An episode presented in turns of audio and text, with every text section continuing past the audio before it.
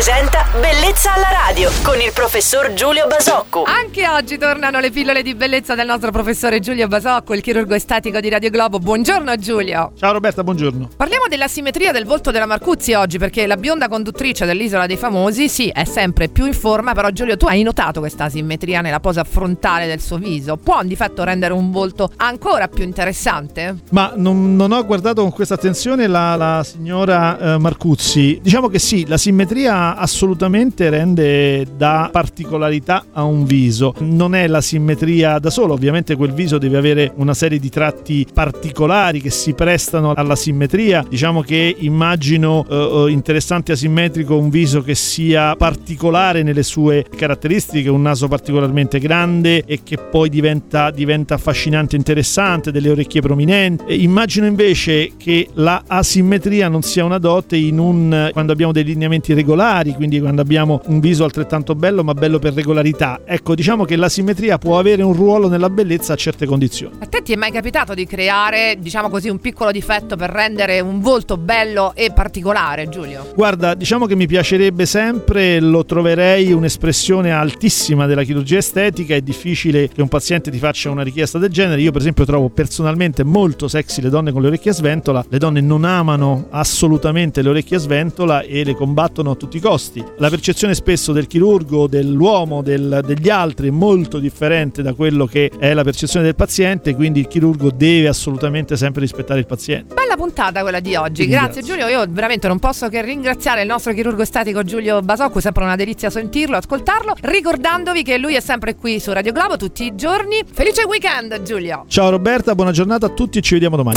Bellezza alla radio.